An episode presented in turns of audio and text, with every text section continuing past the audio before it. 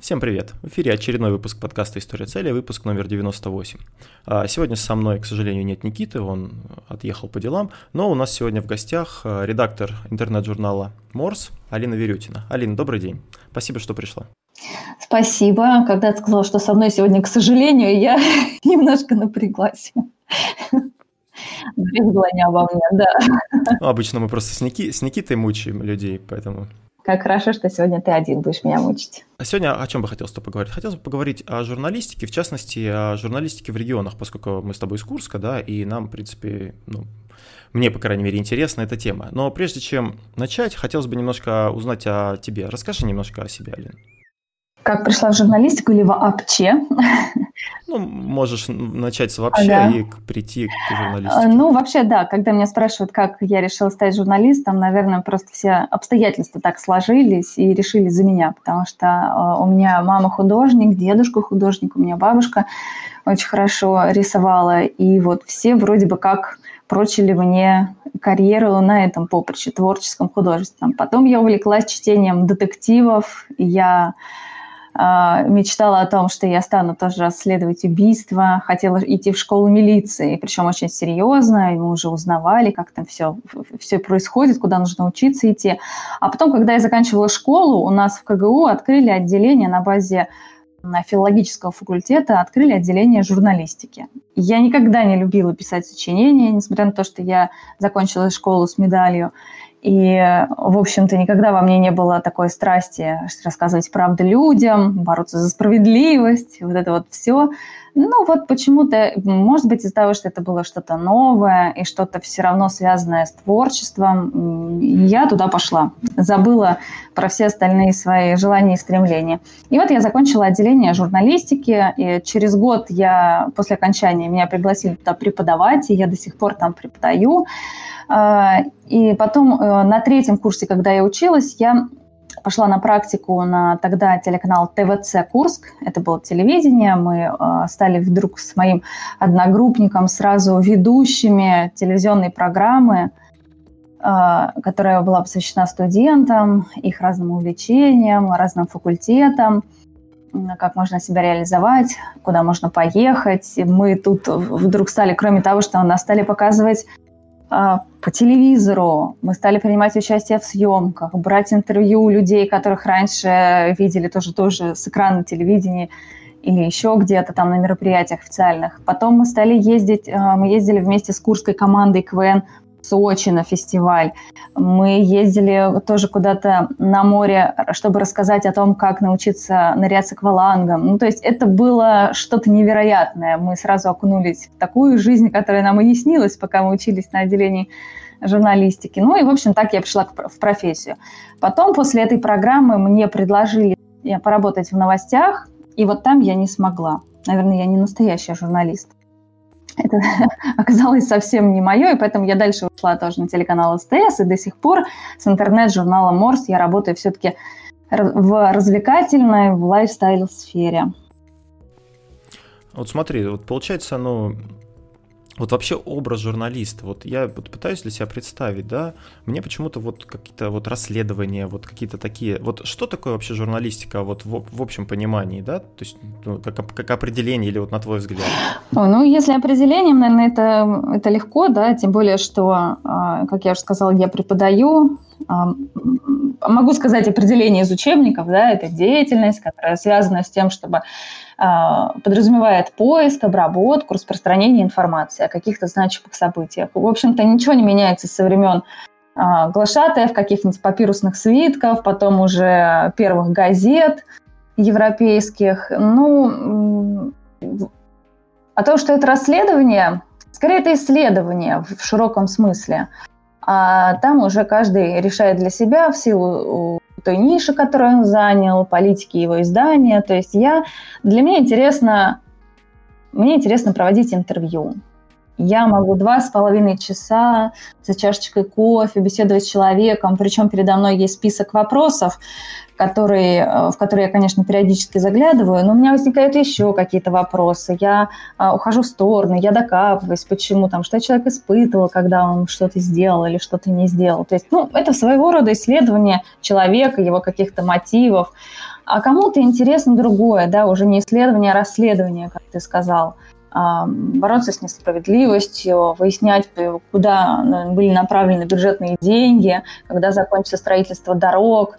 Вот как э, я уже сказала, это совсем не мое. И я восхищаюсь людьми, которые готовы в этом участвовать, бороться, помогать людям. Конечно, это очень тяжело. На самом деле у меня есть э, ну, мои коллеги, подруги, которые работали в новостях много лет, и как-то тяжело, да, ты каждую проблему, каждую протекающую крышу, каждое там какие-нибудь пособия, которые, которых люди ждут, а, ты все пропускаешь через себя, ты переживаешь эти проблемы, ты несешь это домой, ты понимаешь, что не так все славно в нашем королевстве, и, конечно, ты очень стараешься э, помочь этим людям. Вот смотри, э, есть такой парень, Юрий Дудь, да? Есть. И да, он на своих выступлениях, ну вот, по крайней мере, такие старые мне попались на глаза, а, или тренингах, он всегда, ну, перед ним как бы собираются молодые журналисты, да, и он всегда им говорит, что, ну, не ходите в журналистику. А, аргументирует он это тем, что, ну, сейчас как бы нет настоящей журналистики, но тут опять же, вот, э, наверное, это к вопросу о том, что такое журналистика, да, и как кто ее понимает. Вот. А то, что сейчас есть, это вот, ну, профанация. А что там на эту тему думаешь? Ну, тут, наверное, речь, наверное, о политической какой-то журналистике больше, я вот не знаю. Скорее, да. А, если ты а, исследуешь, расследуешь общественно значимые события, пишешь о них, что говорить вот там о недавних протестах в Москве и по всей России. То есть я смотрела со стороны, читала это все в телеграм-каналах, я не спешу присоединяться к той или иной стороне, я все-таки стараюсь сохранить какой-то нейтралитет. Ну, может быть, э, из личных каких-то мотивов, ну, скорее, да, человек я такой, что я э, что я скорее почитаю об этом в Телеграме, чем пойду. Возможно, э, пойду на площадь, да, бороться с полицейскими. Э, возможно, это все-таки какая-то личная гражданская позиция, которую я переношу и на свою профессиональную деятельность. Я никогда не писала о политике, никогда мы в это не лезли. Я не хочу этого делать, потому что я не считаю себя специалистом в этой области. Э, мне это не интересно, и в то же время я слежу за тем, что делают э, мои коллеги из секунды, э, собственно, о которых я и смотрела видео я восхищаюсь тем, что они делают, что хотят они, э, что они хотят добиться, да, чего хотят добиться, а, как они пишут об этом, как они выясняют какие-то факты. Ну, просто это, наверное, совсем не мое. Но говорить о том, что кто находится на баррикадах, неважно, да, с какой стороны, а, у всех может быть разная точка зрения, но если вот в полу какой-то там а, гражданской борьбы ты находишься, значит, ты журналист, а вот другие нет, да? А что, телеканал, на телеканале «Культура», а, на которой вообще нет политики, работают не журналисты? Да нет, конечно. А что люди, которые проводят блестящее интервью а, с, ну, с теми же культурными деятелями, не журналисты? Конечно, журналисты и мастера слова, и они пишут э, хорошо, а, и они могут проникнуть в душу своего собеседника и сделать из этого очень красивую историю, а потом и книгу написать. Поэтому здесь скорее все от темы зависит. В какой теме ты специалист? Или те, кто пишут о спорте, те, кто проводит спортивные трансляции матчей. Здесь, наверное, не приходится говорить о да, а, и что здесь отсутствует журналистика. Вопрос только в теме, в сфере, где ты работаешь. А в любой сфере можно найти человека, который что-то делает неправильно, непрофессионально, не проверяет факты, не стремится показать разные точки зрения. А, ну и, конечно, многое зависит от того, в каком издании ты работаешь и как много тебе позволяют говорить. Одно дело, если ты блогер и пишешь на своей страничке – и то, а, сколько было случаев, когда ты написал то, что у тебя кричало в твоей душе, а на следующий день этого поста уже нет. Значит, кто-то тебе сказал его убрать и затереть. Либо ты передумал в соответствии с какими-то там позициями. Ну, скорее первое. Ну вот я думаю, ну, конечно, не, мое, не, не мне, да, лезть в голову к Юрию но, как я понимаю, что он имеет в виду, вот ты говорила, что ты хотела бы пойти в полицию, да, работать? Вот, ну, ну, пример, да? А? Это было в школе, да. Ну, для примера, то есть э, у тебя есть образ полицейского, да, это человек, который борется с преступностью, который спасает там каких-то жертв всяких, да, там всяких насильников ловит, маньяков, ну, в таком ключе. Либо врач, например, да, врач это человек, который а, там лечит детей, там спасает а, ну, короче, людей там от всяких болезней, там делает операции и прочее. Или там журналист, который вот исследует, находит какую-то там информацию, ну, не уровня там шокирующая правда о том, что там под Макдональдсом бункеры, да, а такая, ну, какая-то реальная такая вещь. Ну, условно говоря, да, ну, давай возьмем, ладно, там находит он э, какой-нибудь поместье у какого-нибудь чиновника, да, например. Ну, так, да, а, то есть э, это как бы, ну, идеализировано, как мы видим. Но по факту что получается? Ты приходишь в полицию, да, работать. А, те говорят, вот у тебя есть план, ты должен поймать там 10 наркоманов. Ты такой, ну в смысле поймать 10 наркоманов, как? Это же, ну, нет столько. Он говорит, не знаю, вот иди ищи там, подставляй. Ну, я, конечно, ну, сейчас, это, может быть, договариваюсь до чего-то, да, ну, как я это вижу, да, ну, или ладно, даже не будем брать практическую часть, тебя садят, сажают, сажают за бумажки, да, и ты сидишь, пишешь какие-то протоколы, ты думаешь, господи, я пришел все преступников ловить, а я сижу, пишу бумажки. То же самое врачи, да, они приходят, у них 15 минут на прием, вот он за 15 минут должен 10 минут писать бумажку, и 5 минут он худо-бедно каким-то образом должен э, ну, что-то сделать. То есть здесь э, то же самое касается журналистики. Ты приносишь какой-то материал, ты там старался, его исследователь говорит, не-не-не, мы не можем это выпустить. Типа это, ну, как бы, ну, не можем. То есть к нам придут там из администрации, там еще откуда-нибудь придут, нам по голове настучат. Вот. И тут речь, может быть, даже, ну, в целом не только о журналистике, а о других профессиях, которые я упомянул. То, что э, твои ожидания, да, о том, что, что же такое журналистика реальная, и то, с чем ты сталкиваешься на местах, они сильно очень отличаются. И, ну, может может быть, вот как, как говорил Медведев, типа, зачем вы идете в учителя? Типа, если вы хотите зарабатывать деньги, идите в бизнесмены. И тут вот в таком же тоже ключе. А, я не буду говорить про профессию полицейского или врача, пусть лучше бы, э, если у тебя будут такие герои, пусть они сами расскажут. Если журналист написал из расследования скорее, а редактор его не принимает, значит, э, журналист не понимает, для какого издания он пишет. Да? А, значит, то же самое прекрасное расследование он должен предложить другому журналу, другому изданию. Э, неважно, журнал, да, это газета, это еще. А когда ты работаешь, ты, а, если ты работаешь в государственном СМИ, которое финансируется из бюджета, ты должен понимать, о чем ты можешь писать, о чем ты не можешь писать. Это касается не только журналистики, да, это любую коммерческую компанию возьми. А, есть зависимость, обычная зависимость от того, кто платит деньги. А, в государственных медиа это бюджет, в негосударственных это, как правило, инвесторы либо спонсоры. То есть ты всегда зависим. Если ты не сам э, ведешь блог в своем инстаграмчике или еще где-то, где тебе на карту или на счет твоего ИП переводят деньги, и ты сам берешь а, а, на себя ответственность за то, что ты пишешь, у себя же на страничке размещаешь, это вот твоя история. Если ты работаешь в каком-то СМИ, ты в любом случае должен подстраиваться под его политику. А политика, конечно, может быть разной.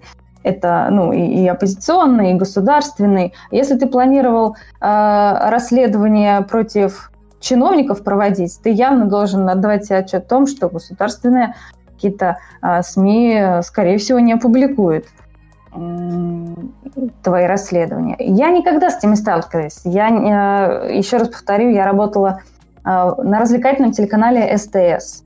Мы делали программы про талантливых горожан, которые рисуют картины, устраивают мероприятия, играют на инструментах, придумывают какие-то идеи их реализуют. Я за это, я этим увлечена. Я э, никогда не писала материалы, и за всю, вот, за всю мою практику не было ни разу, чтобы я или мои журналисты написали материал, и кто-то запретил нам его выпустить. Просто потому, что мы не делаем ничего такого. Да? А, поэтому, наверное, я здесь совсем тот собеседник, который может сознанием дела это комментировать. Если у нас было уже на этапе работы, работы в Морсе у нас были истории, когда приходили представители бизнеса или, ну, скажем, каких-то партий, которые предлагали деньги за э, размещение, за написание материалов. Ну, если с бизнесом все проще, грубо говоря, приходит владелец цветочного магазина и говорит, напишите про мой магазин цветов, здесь мы можем э, придумать какую-то красивую нативную историю, которая удовлетворит и нашего заказчика, и наших читателей. Э, у нас были примеры, есть хоро- хорошо сделанная реклама. Например, у нас был косметический бренд, который предложил, ну, попросил нас сделать рекламу э, ну, кремов для рук. И мы не писали, какие прекрасные кремы, вот, вот такой состав, вот ваши ручки будут бархатистыми. А мы взяли э, девушек, э, у нас был флорист, ювелир, э, баскетболистка, э, врач-акушер, и мы сняли очень крупно, это был фотопроект, мы снимали их ладони, и показывали, как выглядят руки этих девушек, которые что-то делают своими руками, забивают мяч в корзину, принимают младенцев, принимают роды или делают ювелирные украшения, составляют букеты. В общем, самые-самые девушки разных профессий показывали нам свои руки. Ну и чуть-чуть была врезка про этот бренд, который нам поддержал эту статью. То есть вышла хорошая, красивая история о руках и о девушках, а не коммерческая про крем. То есть если с бизнесом все понятно, то Общественные деятели, представители партии всегда хотят, чтобы мы рассказывали про их славные деяния за такую-то сумму. И ты понимаешь, что сейчас ты расскажешь про это, про Иванова, завтра придет Петров, послезавтра придет Сидоров, а, которые захотят, может быть, и и дела, которые они делают а, перед а, выборами какими-нибудь общественно значимыми, да и, может быть, не просто, да, не перед какими-нибудь а, нужными и мероприятиями, а действительно дела их благие, и рассказать об этом можно, но я понимаю, что тем самым я попадаю в зависимость. Я начинаю писать про политику, про политику, я напис... начинаю писать про какие-то структуры, в которые я обычно не лезу. И этого делать я не хочу. Лучше я найду какую-нибудь э, еще одну компанию, которая продает цветы, крем, автомобили, какой-нибудь ресторан, что угодно, и напишу о них, чем я полезу в это. Поэтому любой, кто платит тебе деньги, а, может повлиять на политику твоего издания. Ну, конечно, не совсем, да, ты, ты в любой момент можешь отказаться от сотрудничества с ними, отказаться делать материалы. Но нам повезло, что мы изначально у нас нету инвестора, нет учредителей, э, учредителей, э, людей, которые бы нам дали организацию Морса, мы все делали сами, и также сами вольны выбирать себе спонсоров, себе инвесторов, поэтому если мы понимаем, что сотрудничество с этим человеком или с этой компанией навредит репутации нашего издания, то мы лучше откажемся. И в этот раз получим э, меньше рекламного бюджета, чем в прошлом месяце. Как вообще вот можно, я не знаю, если можно характеризовать вот местную нашу журналистику? То есть, э, если сравнить ее, ну, я не знаю, ну, с московской, не знаю даже. Э, вот э, я помню, вот сейчас пример приведу один. У меня когда я работал в МЧС, работала девчонка, она была в, работала в пресс-службе. Мне почему-то казалось всегда, что вот, а, ну, работа в пресс-службе МЧС, это, ну, я не знаю, можно это назвать журналистикой? Ну, в принципе, она, ну, журналист по образованию, да, но это, мне кажется, очень какое-то такое скучное занятие.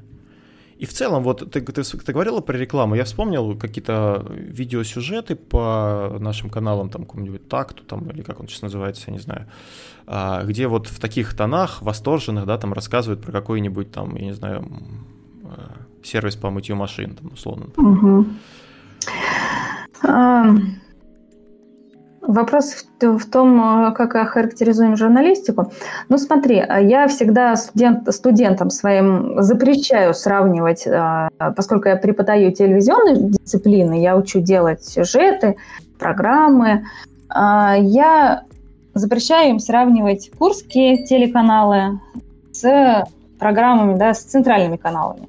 То есть ни один здесь курский мальчик Ваня не станет Ваней Ургантом на местном телевидении. Здесь э, очень много, ну, во-первых, это финансирование, да, это возможности штатные, технические возможности. Это совершенно разные вещи. У нас есть команда «Авангард», она прекрасная, есть хорошая команда. И есть какой-нибудь реал, да, нам же никогда в голову идет их сравнивать. Это просто, ну, разные планеты, разные лиги.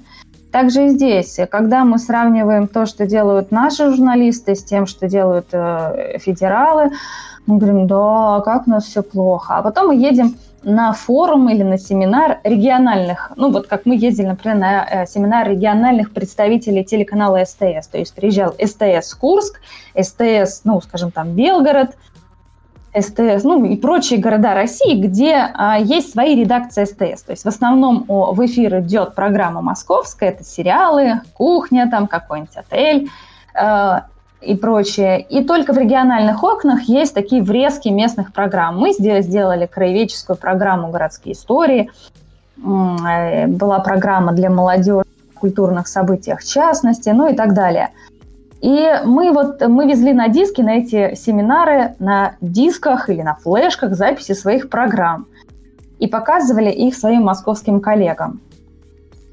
И когда я смотрела программы других регионов, я понимала, что мы совершенно ничем не хуже. Когда ты сравниваешься с центральными каналами, у которых а, свои студии, свои огромные а, штаты, а, целая команда работает над программой, ты понимаешь, что ты немножко слабоват. И в то же время э, ты осознаешь, что свою программу ты сделал сам. Ты приготовил сценарий, сам нашел героев, а не продюсеры тебе нашли. Сам ее смонтировал вместе с журналистом, а не режиссер тебе ее, ой, вместе с монтажером, а не режиссер тебе помог.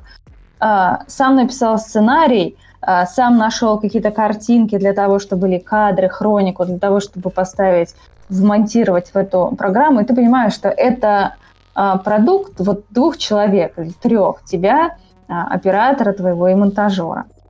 А, ты понимаешь, что ты, ты большой молодец, ты очень крут. Поэтому я бы и сейчас сказала, что журналистика в регионах, она везде ну, примерно одинаковая. Есть города, где, ну, эм, ну, можно сказать, там более продвинутая, может быть, публика, если мы говорим про лайфстайл когда я читаю где-нибудь в Екатеринбурге вот эти смешные статьи про а, редакторок, авторок и прочие феминитивы, и как там общество разбирает, и я понимаю, что если мы в Морсе такую статью введем, то, скорее всего, она не очень заинтересует. Наверное, потому что, может, не дошла проблема это, ну, если есть такая проблема, э, тема до нашего города. Может быть, дошла, но здесь слишком маленькая аудитория, которая может порассуждать об этом. Поэтому вот в каком-то смысле в каких-то темах, как мы всегда говорили, что Village, да, есть The Village московский, по примеру которого сделаны очень многие региональные медиа, которые пишут, ну, сейчас уже они тоже меняются, но пишут в основном про, о, о городе и о людях, которые в нем что-то меняют. Вот и мы так же. А, и когда мы говорим, так, ну вот, Village пишет о том, что появились фалафельные, когда же мы в Курске об этом начнем писать? Прошло несколько лет, а фалафеля у нас в городе, по-моему, так и не продают. Поэтому здесь какие-то, скорее, вот в моей сфере, в сфере лайфстайла, здесь уже какие-то просто э, тренды, течения, которые либо позже приходят, либо не приходят в город совсем. Вот в этом есть какая-то разница, наверное, между городами. Кто ближе к столице, кто ближе к, э, к крупным городам. У нас есть Томск, у нас есть Красноярск, Екатеринбург – их тоже трудно сравнивать с Курском и по численности населения, и по каким-то там жизненным привычкам и интересам. Но в целом я, не, я всегда бью пяткой говорю, что э, наша курская журналистика в целом ничем по уровню не отличается от того, что делают коллеги в других городах. А, опять же, здесь повторю, что все зависит от человека. Либо это человек, который работает, я в государственном СМИ, делает а, кучу ошибок в одном предложении, и за это стыдно, и ставит неправильное ударение. А есть человек, который пишет у себя в телеграм-канале на 150 человек блестящие тексты, которые с удовольствием хочется просто подцепить и у себя разместить, просто потому что человек талантлив, потому что он видит, потому что он провел какую-то аналитику, ну или, по крайней мере, язык у него настолько интересный, что это хочется читать. Просто мне интересно, вот э, ну, мы, в принципе, ну, я не знаю, сколько нас может сравнить, тут подкасты, да, мы с тобой разговаривали за эфиром. То есть мы, в принципе, делаем, ну, по сути, похоже на, на, на региональную журналистику. То есть в том плане, что мы делаем какой-то контент, да, мы его делаем сами, типа, ну, это там круто, не круто. Получается, сложно сказать, но получается, что у нас а, мы не можем прыгнуть выше головы, да, то есть нам, у нас нет каких-то ресурсов, а, чтобы мы могли там сказать, типа, во, вот эти ребята там, они там из Курска, они там делают крутой подкаст, да, например. Потому что я особо таких случаев не слышал. То есть, как правило, это какие-то, ну, ну, не знаю, Москва, там не Москва. И получается со СМИ вы тоже, то есть вы не можете, ну, даже если вы знаете какие-то тренды, да, как это делают в Москве, в Питере, вы всегда при э, размещении материалов, да, или каких-то тем должны смотреть на культурную, ну, если вы пишете о культуре, да, или лайфстайле, а, на культурную составляющую своего региона. То есть э, это как Э, по-моему, что было дальше, э, наш этот кто-то, а, кто-то рассказывал, короче, выступал стендапер в Курске, и он что-то про воров сказал, ну, шутка, и ему сказали, типа, не-не, тут про воров надо шутить. Вот. А, то, есть, то есть надо учитывать особенности ну, местного менталитета, скажем так. Ну, конечно, не, не потому, что вот здесь нельзя шутить про это или эту тему наши не поймут, э, скорее, скорее нет. Мы, наверное, пляшем наоборот, от э, наших зрителей, от тех мероприятий, которые здесь проходят, от тех э, ну, явлений, которые случаются. Мы очень хотели сделать недавно интервью с Лужей. Наверняка ты видел, что у Лужи на Дубровинского появился свой Инстаграм. Вот, знаешь, нет, кстати, не слышал лужа большая, всем людям мешаю, там каждый день появляются фотографии этой лужи, какие-то рассказы этого имени. Мне кажется, это очень забавно. Но из того, что у нас не было времени, что-то кто-то там взялся, потом что-то упустил, а, мы вот об этом не написали. Поэтому здесь скорее мы э, смотрим на все, что происходит, и самое интересное вытаскиваем, чем мы из, извне приносим какой-то тренд, о нем пишем и говорим, вот теперь люди Курска, читайте, вот это в моде. Да? Скорее нет, мы все-таки э, пишем о том, что сейчас волнует или хотя бы там интересно чуть-чуть э, какой, какой-то части нашей аудитории. А, по поводу того, выше головы не прыгнуть, здесь тоже многое все-таки зависит от вас. Если есть инвестор, есть, если есть человек, который диктует политику партии, ну, партия здесь имею, диктует какие-то свои интересы, да, то, конечно, вы в состоянии зависимости. Но есть и примеры, когда Local туристик. У нас есть хорошие ребята, их ты точно знаешь, да, которые в Инстаграме э, вели блог, они путешествовали по Курской области и показывали места, которые могут э, заинтересовать туристов. Это могли быть и заброшенные, это не обязательно что-то красивое, куда можно поехать и отдохнуть всей семьей, полюбоваться красотами. Это может быть заброшенная какая-то усадьба, которая вот-вот уже через два года исчезнет совсем. Но этой усадьбы есть история. Здесь жили люди, здесь происходили события, здесь э, и, и трагические какие-то, связанные с историей. То есть это целое, ну, целый мир, да, который в, здесь существовал.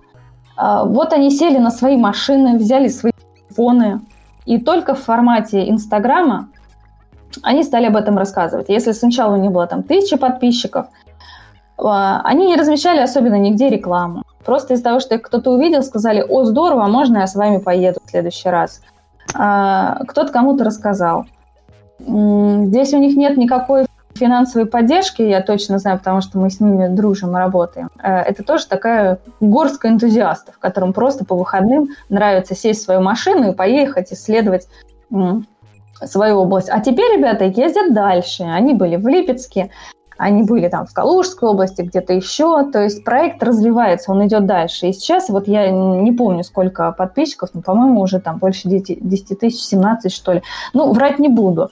То есть э, они делают... Из этого, наверное, при желании, при если была команда маркетологов, можно сделать какой-то travel проект своими роликами на YouTube, может быть, а потом, ну, как сам понимаешь, чем это может закончиться. Тебя могут пригласить на телеканал «Пятницу», э, ты будешь ездить и снимать э, свои ролики, но уже совершенно в другом, да, вообще ты также будешь ездить по России. То есть э, так же, как и сейчас многие, кто пришел, кто сейчас ведет программу на телевидении, пришли из каких там YouTube-каналов или Инстаграмов. То есть здесь уже о журналистике не совсем приходится говорить. Но, тем не менее, вот есть чисто локальная история, которая, появившись здесь, стала более-менее популярной. Про них написали РБК, а, у них взяли интервью, они рассказывали там про а, местную идентичность, и это было здорово.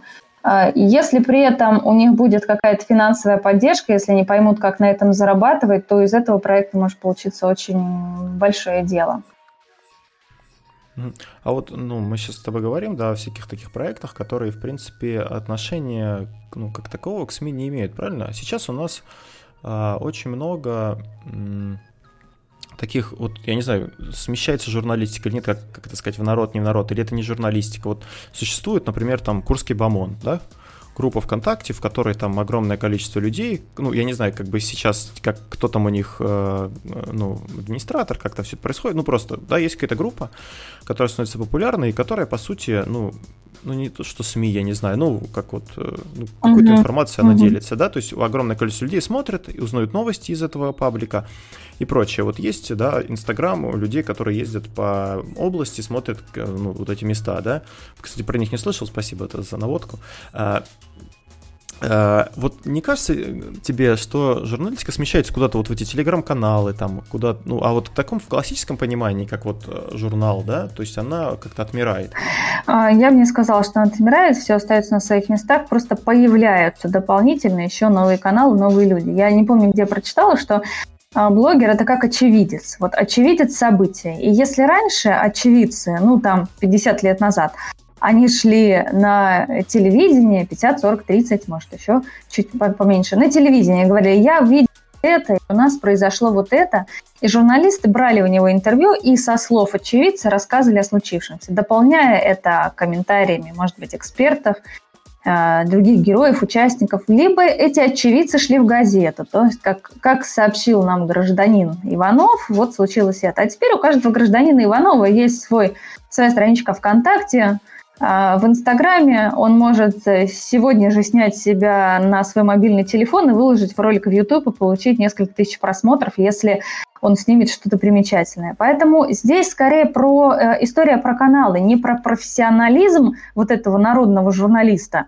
Снять-то на, на телефон и что-то там сопроводить каким-то комментарием может и ребенок пятилетний к счастью, они сейчас быстрее гораздо нас этим всем овладевают. TikTok. О, да. Ну, история с ТикТоком, да, тоже показательная там, в связи с событиями, событиями последних дней. Но вопрос в том, что ты, э, во-первых, какая цель, кроме хайпа, кроме того, что ты это сделал первым, кроме того, что ты сейчас хочешь кого-то обличить, и вторая, насколько честно это сделано.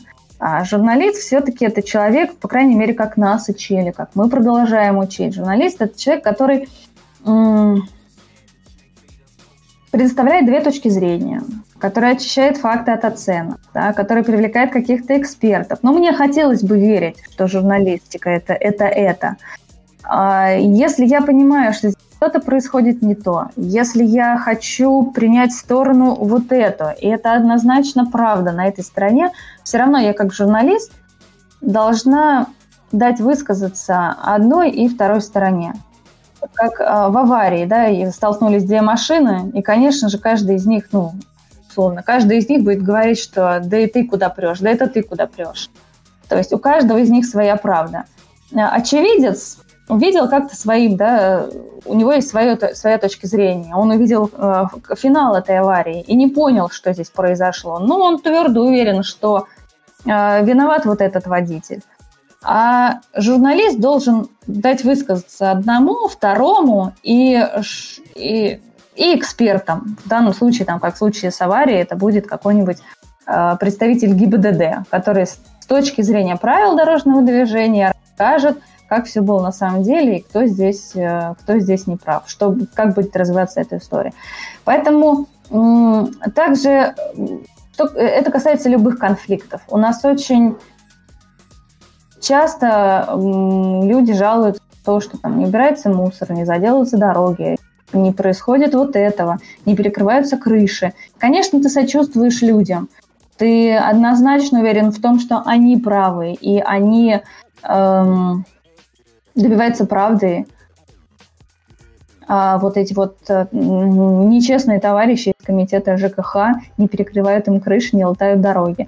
Но э, журналист профессиональный обязательно даст вторую точку зрения и обратится в комитет ЖКХ и управляющую компанию. И у них спросят, почему не, не латается эта крыша, почему не делаются дороги. И вдруг окажется, что виноваты вообще не они, не управляющая компания, а, скажем, нет откуда-то финансирования. Или кто-то там по дороге украл горстку асфальт. Но это я уж, конечно, фантазирую. Я просто говорю о том, что не все так однозначно, как могут представить блогеры.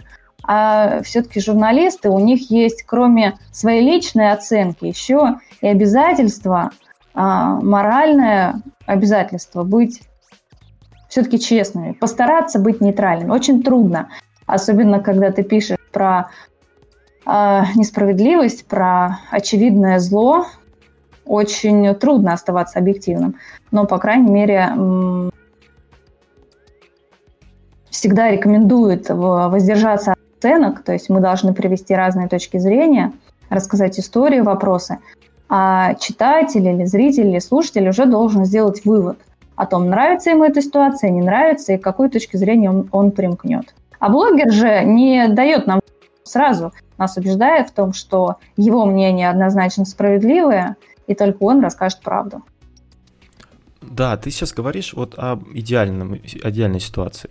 В идеале это, да, работает так, то есть я согласен с тобой, но что у нас получается по факту? То есть не получается ли так, что э, я увидел ВКонтакте видео, да, где, э, ну, там какая-то авария произошла, и там чувак что-то на фоне говорит. Я такой, а, ну, понятно, вот тут там э, яму не заделали, машина там уехала в, кювет куда-нибудь там и разбилась. Потом я вижу новость, да, на каком-нибудь новостном сайте, вот там авария, такой, а, ну понятно, я уже это видел, там, мне не нужно смотреть э, мнение экспертов, э, мнение каких-то там еще ГИБДДшников там и прочее, я видел, что там показали, все понятно. То есть э, не, не, не, не получается ли так, что э, вот блогеры, они как бы э, ну как не, не то что развращают людей, но они делают так, что люди меньше задумываются над, над тем, что, ну, а вот действительно ли это правда, что он показал, а может быть есть другая сторона. Вот они видят, типа, да, вот это так.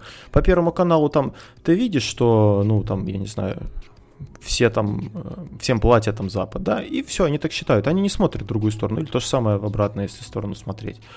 И получается, что, э, ну, нет, ну, как э, вот вышла какая-то новость, да, она неправда, например, да, а, но дальше уже никто не смотрит. То есть ее, например, опровергли следующей новостью, но опровержение уже никто не смотрит. Вышла новость, всем уже э, пофигу на то, что будет дальше. Вот, вот это, да, да, есть. Э, к сожалению, нам с этим жить. Остается надеяться только на то, что э, среди наших читателей и аудитории есть адекватные люди, которые получают информацию из разных источников. Конечно, каждый себе выбирает по духу, по своему мировоззрению. Кто-то а, совершенно не верит никому, кроме Первого канала, и у людей такая правда. Кто-то выбирает себе альтернативные источники информации, телеграм-каналы, и, естественно, он а, никогда не включит первый и однозначно будет считать это пропагандой. Здесь я очень надеюсь на то, что истина где-то посередине, и человек, который посмотрел новость, которая его задела, попробует найти еще а, другие точки зрения на других каналах, а, других экспертов и попробует чуть-чуть разобраться в этой теме, прежде чем, опять же, поддерживать, лайкать, писать комментарии, к чему-то призывать. Вот только на саму сознательность аудитории. Потому что мы сейчас все... Да, я правда говорю про идеальный какой-то мир, я говорю про журналистику, но в то же время я смотрю официальные СМИ, читаю, ну, те же самые, да, какие-то телеграм-каналы и понимаю, что информация идет параллельно. Это может быть совершенно два разных взгляда на одну и ту же тему. И только вот мне решать где-то внутри, э, что на самом деле для меня является правдой. Ну да, я согласен. Я просто к тому, что вот эти, ну, Потому что информация подается сейчас таким образом, людям очень сложно понять, где правда и где нет. А очень маленький процент людей, которые действительно задумываются, идут прям вот, увидев новость, идут смотреть в интернет, искать какие-то альтернативные источники, мне кажется, ну, это какие-то такие очень-очень э, маленькое количество людей. Тем более уж те, кто смотрят, да, и, и Первый канал, и телеграм-каналы, и сравнивают, типа, что они говорят, чтобы понять, где правда, то есть, что она где-то посередине.